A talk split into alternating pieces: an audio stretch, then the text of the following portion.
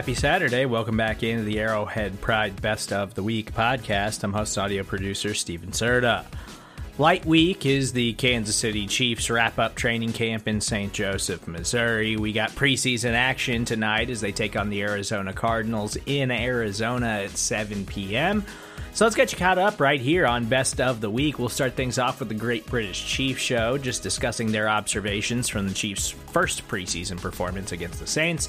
After that, we'll take a quick timeout. When we get back, we'll wrap things up with Chiefs Coast to Coast, discussing the latest on Chris Jones and previewing Saturday night's game against the Cardinals. That's all coming up on today's Arrowhead Pride Best of the Week. I'm not doing that. In the end, I end up watching the, the game in 40, where you don't get any adverts, you don't get any replays, but just watch the 40 minute version. Yeah, but best bits, yeah. sitting there, fair play to anyone that sat there and watched four hours and five minutes of preseason football. Like you are the real MVPs.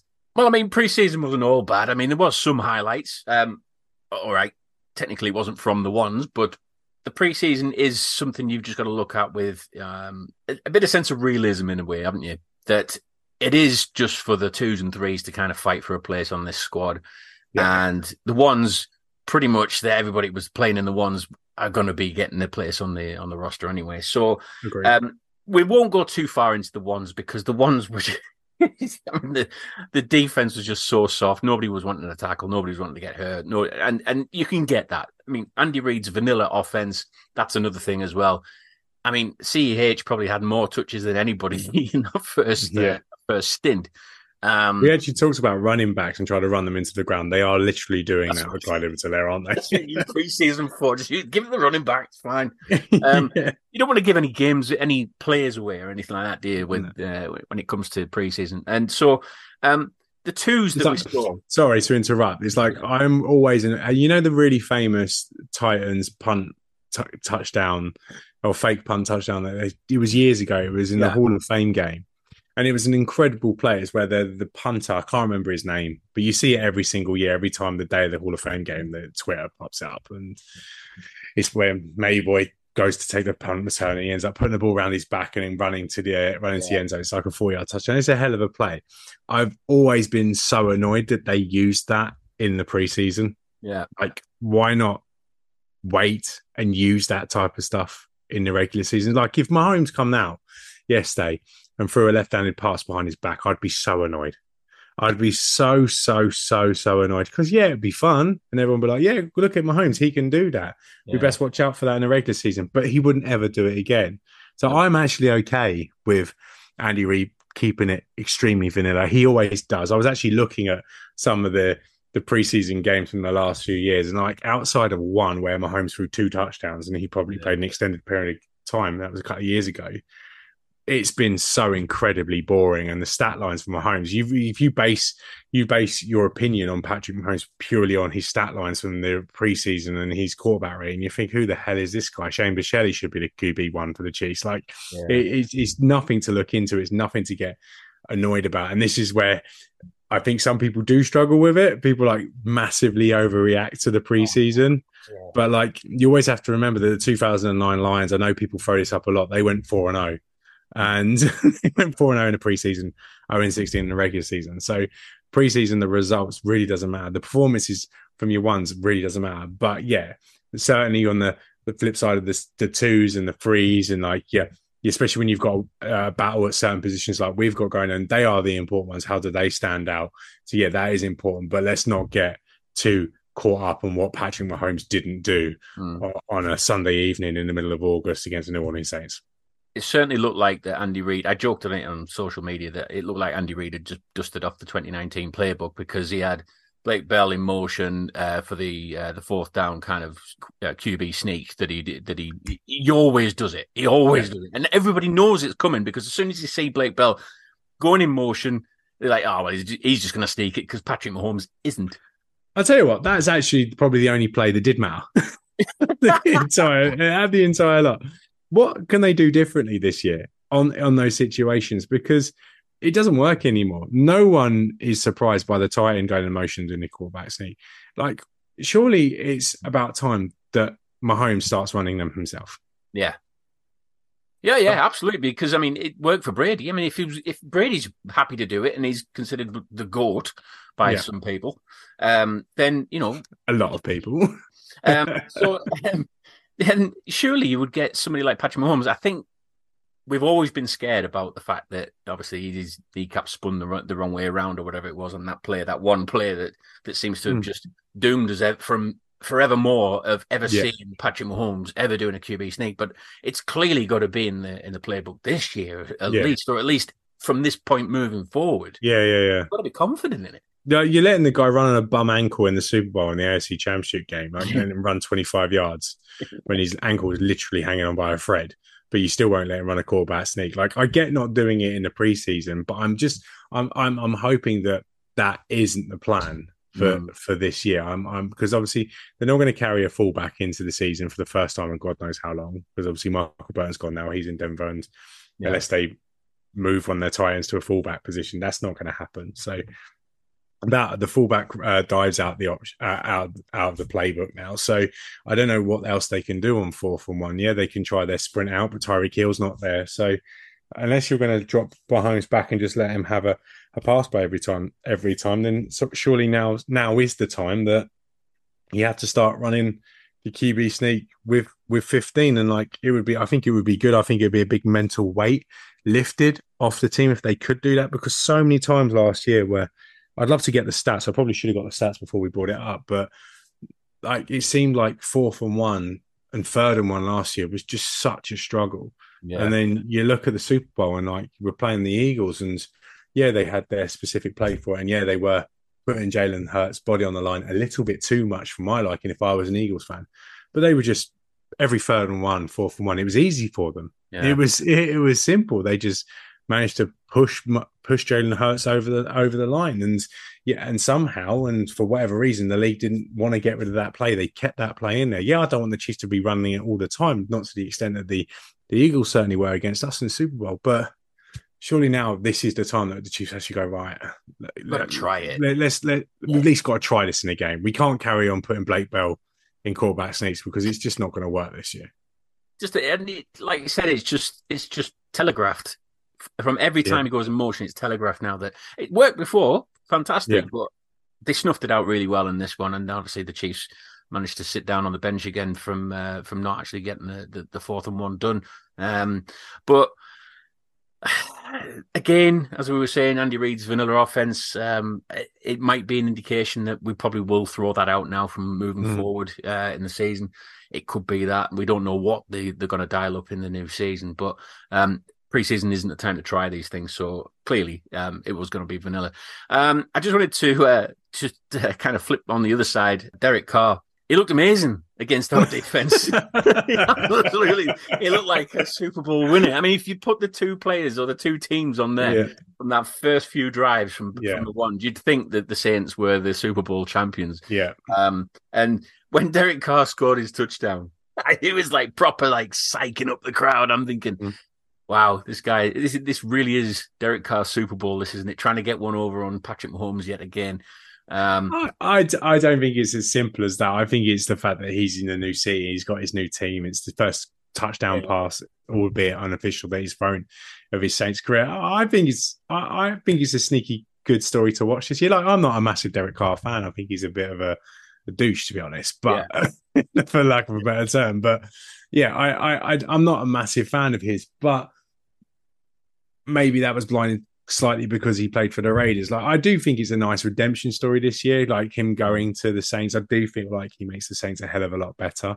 Mm. I do think they have got some good pieces in that team. They've got a lot of vets. They've got a lot of savvy vets. So when you've got like Jameis Winston, Jimmy Graham, uh, Michael yeah. Thomas, Derek Carr, Alvin Kamara, they've got all these older players, and the, a lot of them were maybe minus Jameis Winston were all really good players in their in their prime, and like, especially Michael Thomas. Michael Thomas at one point was considered one of the best wide receivers in the league, and I do feel like they have got enough down in New Orleans to really have a go this year. That division is crap this year. There's, there's like I think Derek Carr's probably the best quarterback in that division this year. So yeah. uh, they do stand a really good chance of making the playoffs. And with a defense as good as theirs and an offense that if they can keep everyone on the field should do okay. I think if you're a Saints fan like you do look at yesterday. Yeah, it's only preseason, but you do look at yesterday and the start that they made, and you you'd be pretty excited about going into the season.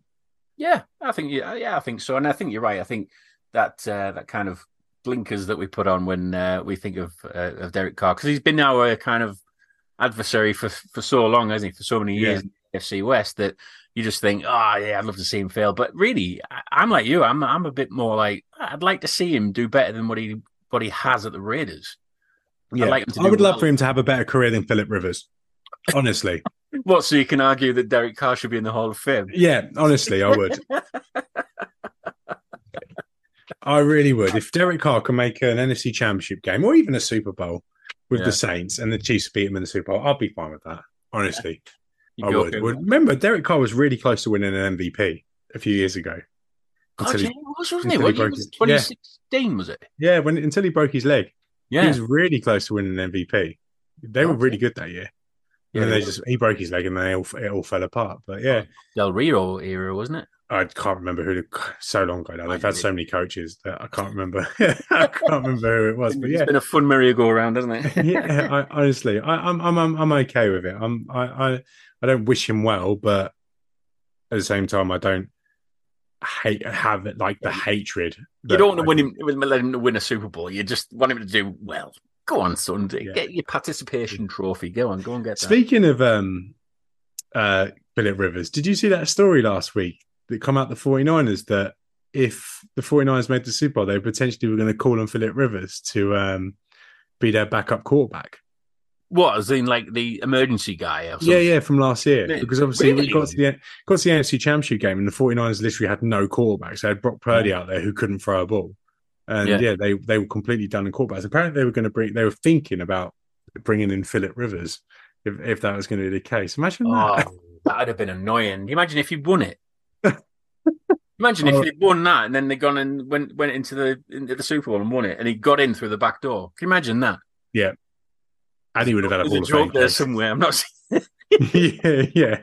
If only he went through the back door a bit more often. it's only have less kids. I wasn't going to say it, but yes. I'm going to move on from that. Well, now we have to wait and see. We won't find out until Tuesday afternoon whether Steve leaves that in the show or not. I wasn't going to say it, but you did. Parent, parental advisory on this show going forward. Daddy, what did Tom mean? Talking about the, that, that, let's talk about the twos, the number twos. um, so uh, Blaine Gabbert stepped up, um, and uh, he seemed to do okay. He seemed to do uh, pretty damn well. He connected well with uh, with Richie James. Actually, got a TD with him as well, um, which uh, I was quite confident. I thought he'd be a decent backup. Then we had Buechele come in. Mm. Yes, he threw an interception, but I it was a bit harsh on him because I mean, yeah, it was a slightly off target from Ross, and it was tipped, but after that, he seemed to really kind of gather his thoughts and, and really kind of play well after that. Um, mm. I mean, I don't know who I'd be more comfortable with as backup, whether it would be actually be Gabbert or actually would be uh, Buechele, because I thought both were serviceable, confident. Um, Gabbert's obviously got the experience and everything, but you know, Buechele yeah, but... he, had a bit of an in Mahomes moment as well, which you know the, things like that rub off on young players like that, don't they? I think Chad Henne's success, yeah, has made me feel better about Blaine Gabbert because mm. I, I, believe Blaine Gabbert and Chad Henne were both together in Jacksonville for quite a while, uh, and that tandem of quarterbacks was basically the Jacksonville Jaguars equivalent of Damon Huard and Brodie Croyle. like, and so if you told me a few years ago, oh yeah, Patrick Mahomes, the guy backing him up will be Chad Henne, I'd be like, for sake, what are we doing here, Andy? Come on, yeah, let's get someone else. But then obviously Chad Henne had all this success that he did, and he was more than reliable when he did step in. In fact, I would say he was good, good to great sometimes. Good, and, he's uh, legendary status yeah, in the kingdom. Yeah. Exactly. Any given Sunday. Yeah. So now I feel a lot better about Blaine Gabbert because of Chad Henne's success in the system. Mm. So I do feel like the Chiefs will lean towards Gabbert being the number two.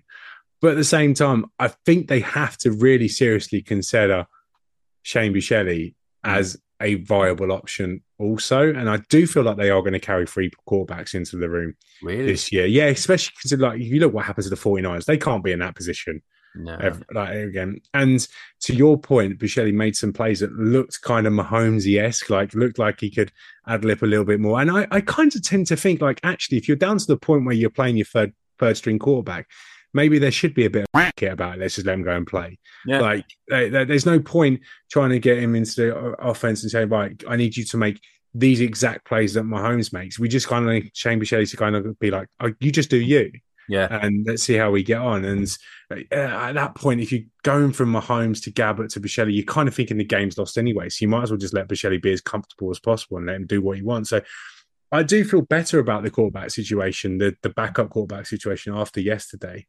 But I don't want to sit here and say rubber stamp. Oh yeah, Blaine Gabbert's number two because I don't want I don't want Gabbert to be that comfortable. I do want there to be a competition Mhm. over the next couple of weeks. And I am actually intrigued of all the things to be intrigued about in preseason. I think the quarterback, backup quarterback position is one of the things you can be intrigued about because it is so important these days. Like Mahomes, for all of his ability to like run and do all these wonderful physical things, he has got injured from time to times. Like we have seen it. What he's had what now? What three or four injuries in Yeah. his six year starting? So he's not he yeah he mostly he's available but every now and then he will he will sit out games he will sit out halves he will sit out drives so we do need these guys to come in and play for him so yeah I, I, i'm up for the competition i like the competition and i'm i'm here for gabbert versus Buechele. i'm here for gabbert versus Buechele part two and part three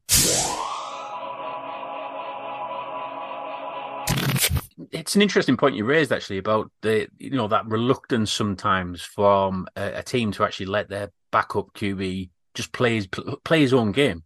yeah I think that's where the Chiefs do really well because I mean we saw we saw Henne taking games to you know to to other teams you know where he's he made that amazing run didn't he? So he obviously made that uh, that was it the fourth down that we had that was against the browns against the yeah. Browns. He dived across it. You know, he he he took that on himself to actually do, go and make that Yeah. play, and that's what you kind of want. And I think the Chiefs, I think Andy Reid almost encourages that a little bit more. Where I think other teams don't really like to do that with their backup QBs, especially like a third stringer, where they'll, like you said, a lot of the time they'll just probably give them handoffs or check Yeah. down plays or something like that. You know, just to kind of keep keep the ball moving and keep that momentum going. But um, yeah, I, it's an interesting point that because yeah, I, I think it's good when you see in the preseason that they have got that freedom, and again we saw it with uh, with, with Buechele with that hell of a play, the little sidestep that he did, like Mahomes esque, you know, to, for uh, for the pass to. Uh, it was very Mahomes-esque wasn't it very much. When I actually looked at it, I thought, God, it was Mahomes back on the field. That's what I thought when he did it.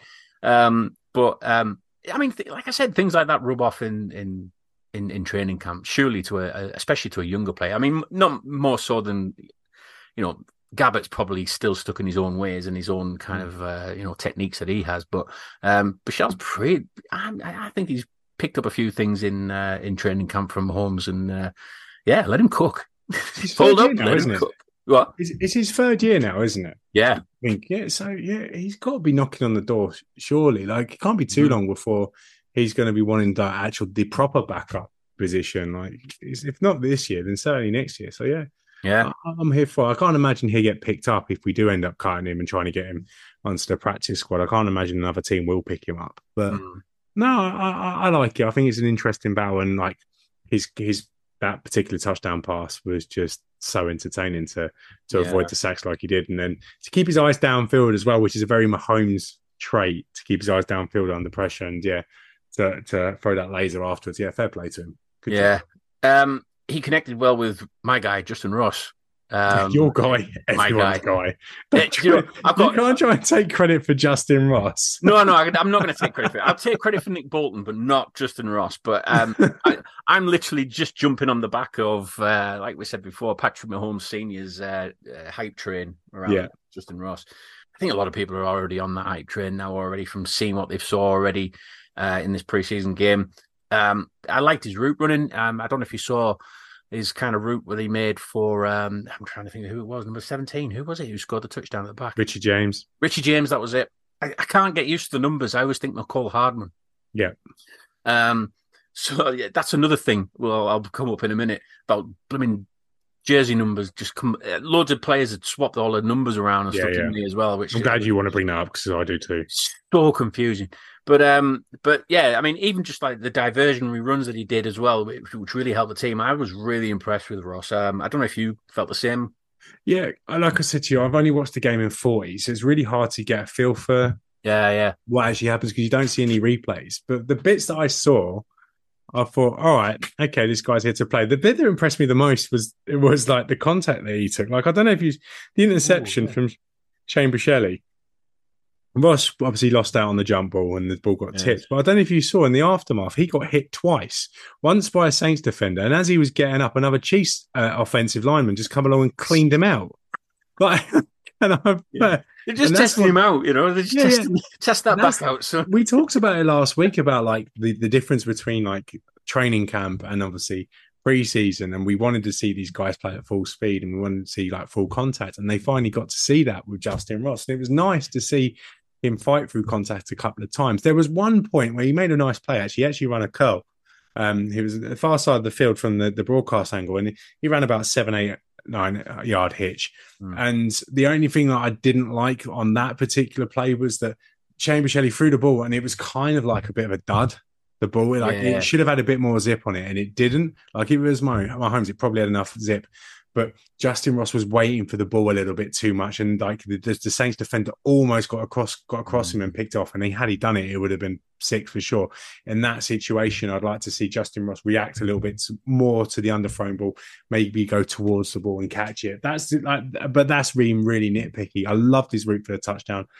I, I, I loved his hands. I, I loved the, his route running again for the Richie James, like the freeing, yeah. freeing up Richie James into the far corner. Yeah, you can argue that it was a bit of a blown coverage on the Saints' part, but even still, Justin Ross played his part in it. So yeah, I, I enjoyed it overall, and I think I, I, don't think it's a it's a hype train that's necessarily slowing down anytime soon. Like I'm just started doing our headlines now for Tuesday morning, and one of the CBS articles is overreaction versus reality. And one of the things is, oh, Justin Ross is making the the Chiefs roster, and they're already putting it as reality. So I do feel like this is going to be a story that picks up more and more mm. and more national attention. So it's just be interesting to see how much the Chiefs are going to throw at him over the next couple of weeks and over the next couple of games. I do like the fact he wasn't in with Mahomes because if you look at the receivers that were in with Mahomes, Skyy Moore, MVS, these are the guys that are guaranteed to make the roster. They didn't even get a pass thrown their way, so they've been wasted reps playing with Mahomes.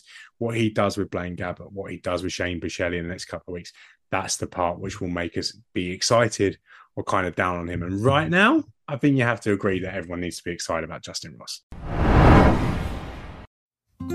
Support for this show comes from Sylvan Learning. As a parent, you want your child to have every opportunity, but giving them the tools they need to tackle every challenge, that takes a team. Now more than ever, educational support tailored exactly to what your child needs can make all the difference. That's why parents have trusted Sylvan Learning for 45 years as the ultimate teammate in their child's educational journey, instilling in them a love for learning and a passion for reaching the next level. And Sylvan's Insight Assessment can identify gaps in learning and areas that could be of concern for your child.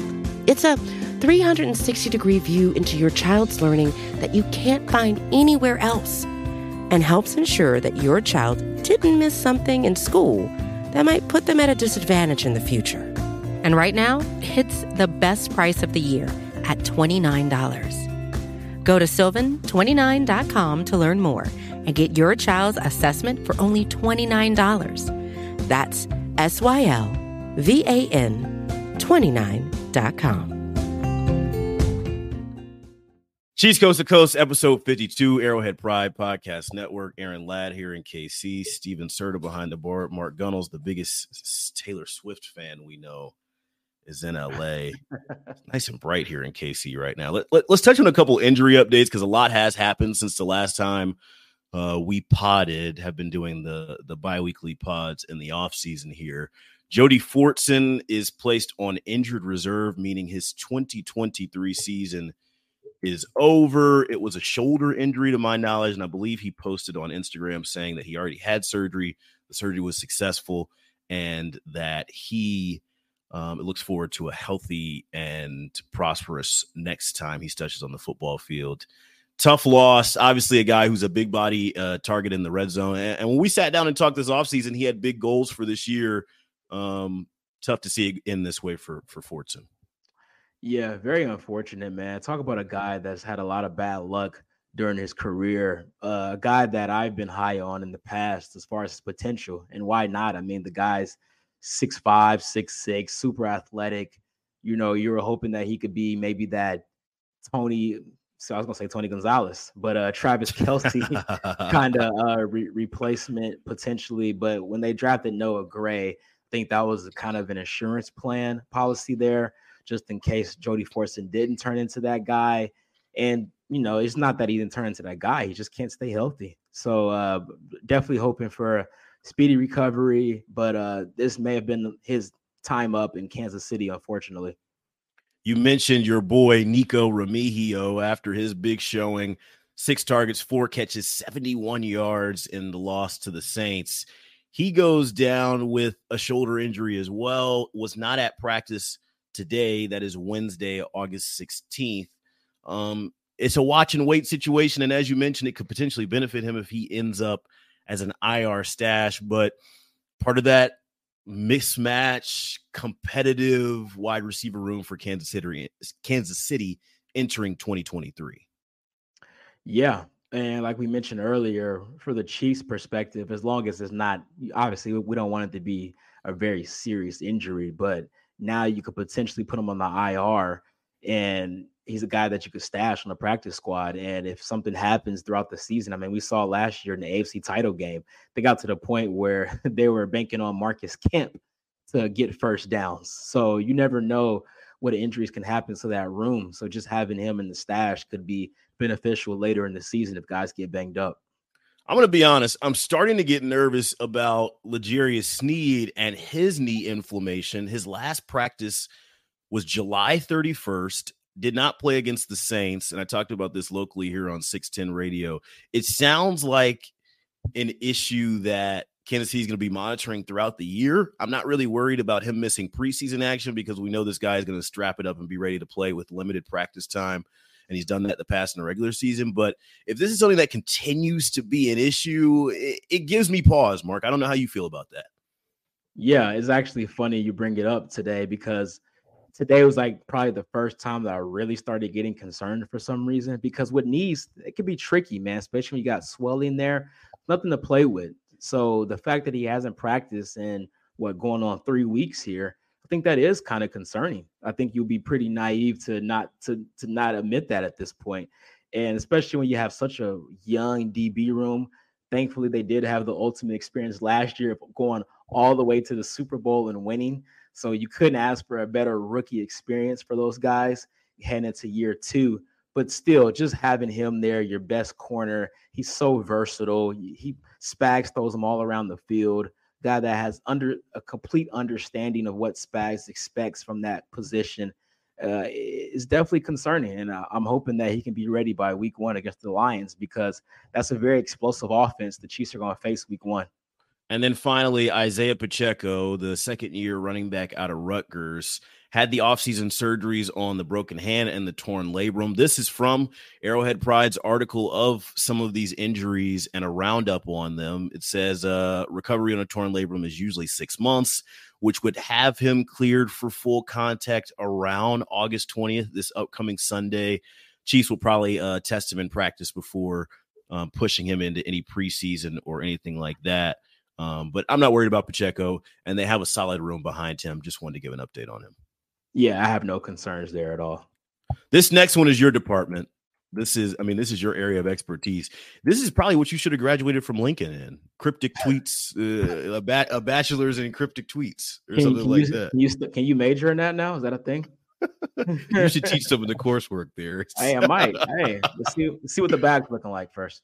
Chris Jones has not been in St. Joe, and if I had to put any money on it, probably won't with only one very quick practice remaining for the world champions. But he's been very active on social media, whether you want to call it Twitter or X.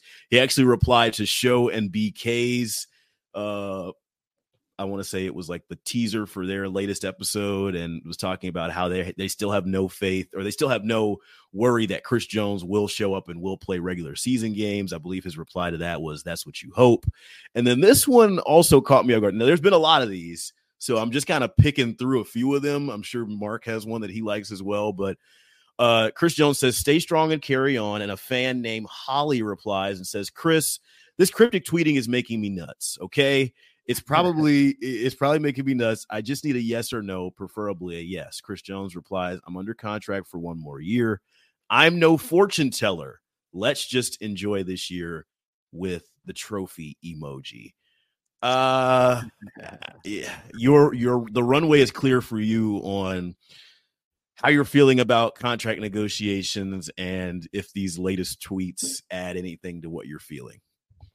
Um, no, not really. I think a lot of this is coming from his agent. I think they're just playing negotiation tactics at this point. I think it's all a mind game. I don't think for fans it's something that you should really stress about too much. Obviously, there's an offer on the table. I believe. I think just the structure it needs to be tweaked from uh, Chris Jones' side. I think right now they're playing a game of standoff. Right now, they're trying to wait and see who's going to budge first. Is it going to be Brett Veach or is it going to be Chris Jones and his team? Because obviously, Week One is coming up. I think we both agree he's not going to miss any game checks. He is under contract for this season, so I do expect him to be there against the Detroit Lions. But the conversation is, will the contract extension be done prior to that game? And right now, I hate to give such a, a cop out answer, but I'm really 50 50 right now, Aaron. Yellow light, yellow light Gunnels in the building. I'm really conflicted, man. I can see both sides. I can see a world where, um, you know, they get a deal done. Brett Veach maybe caves in a little bit and he just wants to keep his guy there for the next three or four years. And I can see a world where Veach has his number, he has his structure, he's not coming off of it and Chris Jones and this team or maybe still be a little stubborn and they don't take it. He plays his last year out, and we'll see what happens in the offseason. I, I'm I'm really torn, Aaron. I don't know where you're at on this, but that's where I am right now. At this point, mindsets have to be changed on both sides. I think when we started these negotiations or when we started these conversations after the Super Bowl, we're like, oh man, DPOY candidate. He, he pencil him in for another 15 sack season. Like, I'm not worried about an extension. And here we are on the heels of preseason game number two.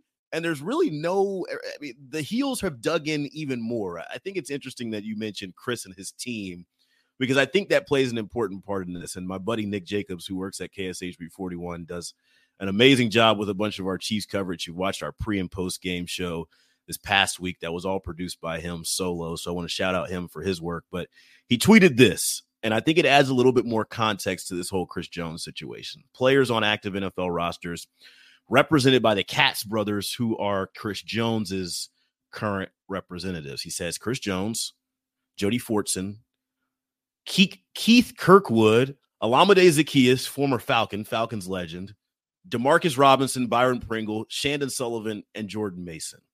So I think that tweet, if I'm not putting words in Nick's mouth, but I'm going to go on good authority, and I understand what he's saying with this tweet is Chris Jones is their big white whale. Chris Jones is their blue chip uh, client, if you will. this is this contract and this deal and how it's negotiated and the compensation that they get off of this deal is going to be very important for the future of their agency. So I think not only do they understand that, I think that's how they're moving with this negotiation. And I think that's kind of been their strategy throughout how this whole thing goes is that we have a number and we're sticking to it. We don't care if we don't care if Brett Veach doesn't pay top of end market money. We don't care if Brett Veach has said this and that. You are the best defensive player in all of football, and this is our number. And we're not doing anything until we get this number. It's a it's a dangerous it's a dangerous proposition because we're sitting here uh under a month now away from the first game, and I, I don't know if Chris Jones is in football shape. Uh, Joe Cullen took the podium today at training camp and said that they still talk. Joe Cullen is the Chiefs' defensive line coach, joined the organization last year, uh, and and him and Chris have a great relationship. And he says, "I'm texting him all the time, and I'm telling him like, yo, we need you. Yo, hope you're ready. Hope you're staying ready." Um, because we all saw what that Chiefs defense looks like without Chris Jones, and I'm starting to get nervous on more of a uh, if he shows up than a when he shows up. Yeah, and I think you made a great point. And shout out to Mr. Jacobs there, your teammate at 41. I think that tweet was great because Chris Jones is the breadwinner there. He he's he, he's the guy that's that's everybody's eating off of in the family. He's the one that people are asking, "Hey man, can I hold 10, bro? I got you back next week, man. Let me hold something, bro." He's the he's the distant cousin like you haven't heard from in a while. Now people hitting him up like, "Hey, what's up, cousin?" Like he's that guy in that agency. So this is a big negotiation for them. This is going to shape probably how their agency is going to be moving forward. So I understand from their perspective why they're being so gun hold on whatever that number may be. We've seen numbers floated out 31, 32. Does he want to get paid more than Aaron Donald potentially? I mean, that's been a thing that's been floated around. So it's going to be interesting because we know Brett Veach is very, he can be stubborn sometimes. We saw what he did with the Tyreek Hill situation. He has a number, he doesn't really move off of it. And it's kind of the Patriot way, if you would, Aaron throughout all those years when Tom Brady was there, we how often do we hear they just let quality guys go? And then you just like, what are they doing there? And they just kept winning because they still had Belichick, they still had Brady, still had Gronk. Is this, is this a situation where is Chris Jones not viewed as a part of that that top core? Is he not in there with the Patrick Mahomes, the Travis Kelce's, or is he just a step outside of that door? I think we're gonna find out very soon because I tell I'll tell you right now, if this was Mahomes' team or Travis Kelce's team, there would be no argument. You get whatever you want, but we'll see what happens with Chris Jones, man. Let's uh let's get to our Chiefs preview.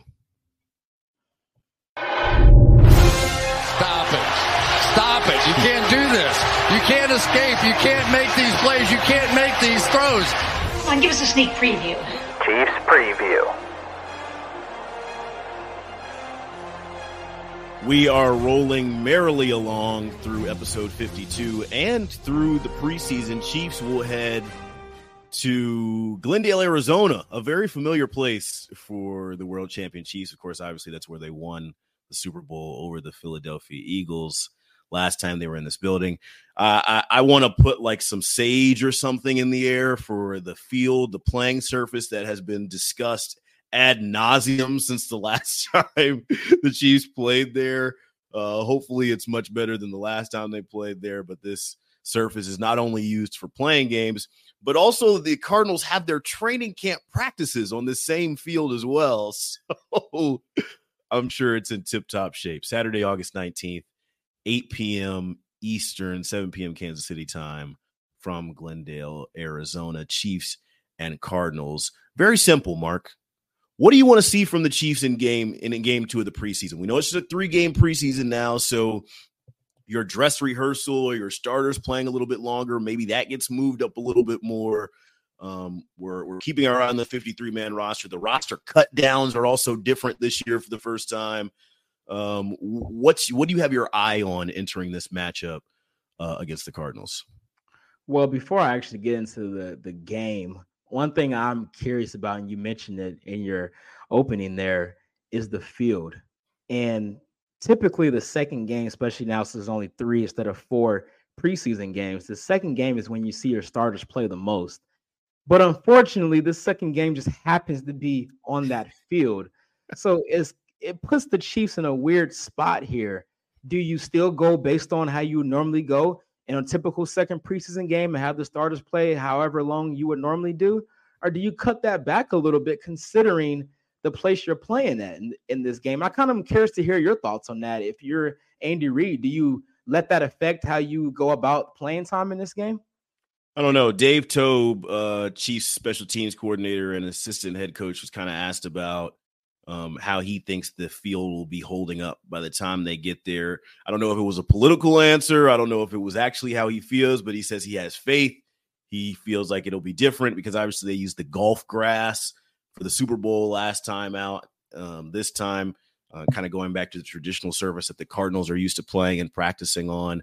For me, if you're asking starters play time, I would like to see what Andy Reid promised us the first time around. Give me a full quarter and if it's one of those things where the offense is in the middle of a drive as the quarter ends out. Let them finish out that drive. But at this point in time, especially based off what that first preseason game and the performance that y'all put on tape the first time out, I got to see something better, man. And specifically, I got to see success in short yardage. Show me some creativity on fourth and short or third and short. Don't line up in a in an I formation. Don't line up in something with the with the tight end under the under center and you're motioning like give me four wide and Mahomes scrambles. Give me uh, give me the corn dog or give me like the snow globe play or give me something that mirrors your traditional offense in fourth and in, in short yardage. I don't know why. And maybe this is because I'm not a coach and I'm just a guy who podcasts and, and, and does TV, but I don't know why KC treats short yardage situations like it's a completely different game than they're treating the rest of the game. Like it, it's almost a little bit of an overthinking from my perspective. Yeah. If those situations come up again here in preseason game number two, I want to see success in short yardage for KC.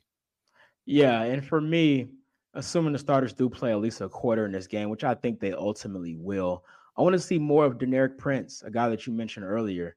You know, he's been a, a camp darling to say the least, a guy that people yeah. have been really high on. I want to see more of that burst. I think in that first game, I think it was more of him overthinking instead of just actually hitting the hole and going. I don't think it had anything to do with his actual game speed.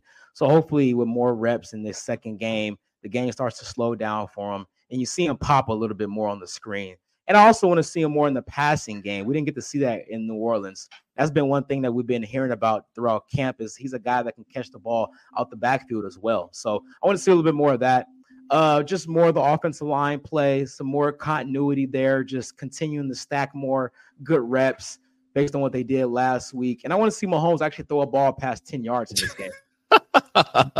well, let's stick with the quarterbacks because people were very impressed with. Speak of a, a, camp darling, how about preseason darling Shane Buechele? The last few seasons, big game Shane has showed up in a big way. If you take away the interception, I thought he was flawless in the game against New Orleans, and it has people talking. I, I, I'm I'm looking on the timelines, I'm looking on the twitters, I'm looking on social media. People think big game Shane should be QB two entering this season over potentially a guy they brought in from Tampa Bay in uh, Missouri Tiger standout um, Blaine Gabbert.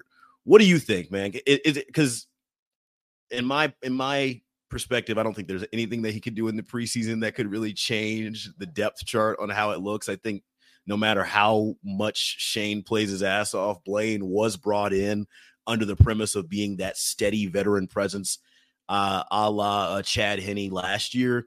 But there's going to be a point here where if Shane keeps putting some of those those like those scramble plays like we saw in New Orleans that's got Mahomes fired up on the sideline, like at a certain point the coaches are going to have to take notice. Um, and, and there may be something here. What do you think? Yeah, this is all Chiefs Twitter talk. Nothing more, nothing less. There's no way. What you gonna say? And finally. No, this is this is all hoopla. Blaine Gabbert is QB two. There's this is not even a discussion inside of one Arrowhead drive. I can guarantee you that. Like you mentioned, they brought in Blaine Gabbert to be QB two, to be that Chad Henne. The guy has played the last couple years behind Tom Brady, so I would imagine he's learned a lot of good things during that time, taking notes here and there behind the goat. And you know, if Mahomes and knock on wood, Mahomes isn't needed or Mahomes isn't doesn't get hurt to where you're you're needing your backup quarterback to play. I, I think Blaine Gabbert is a, a solid QB too, man. I think he, people are really getting too high because they saw the flash in Shane Buechele, and it was kind of more like a Mahomes esque type of play style. But Chad Henne was not that type of guy. He's a guy that just comes in there, knows the playbook, makes the reads, finds the open guy. He's not going to scramble around, put the ball in harm's way. I think that's going to be a similar thing if if Blaine Gabbert ever has to come into the game. Just somebody that's steady. I don't need the flash and the high risk plays because you're not Patrick Mahomes. So yeah, you pulled that off, but it was pretty as well against backups. So I, I'm not. I'm yellow light ladding the Shane hype the big game Shane. He doesn't deserve no nickname for a preseason. Get out of here with that. This is his first time doing that. And I do think it's funny. Like Mahomes obviously is an ad lib backyard quarterback guy. And then the last, you know, since he's come in and been a starter, like the second guy is nothing like that. He's more of a like stationary, like like a very traditional pocket passer type. Like I Matt do wonder, Moore. yeah, I do wonder when like you know when this QB two and three just all turn into like Mahomes prototypes. Like Shane has a little bit more of that in his game. I it, it- it's almost like for the yin and yang for Andy Reid. Like he'll roll and he'll live with Mahomes and all the ad libs and the stuff that he does because obviously it's amazing and the and the ceiling is so great. But he also part of him in the back of his mind knows that he needs to have like a field general, stable, like traditional type quarterback there. So I, I think that's fun. No controversy here. We're both out on that here on Coast to Coast.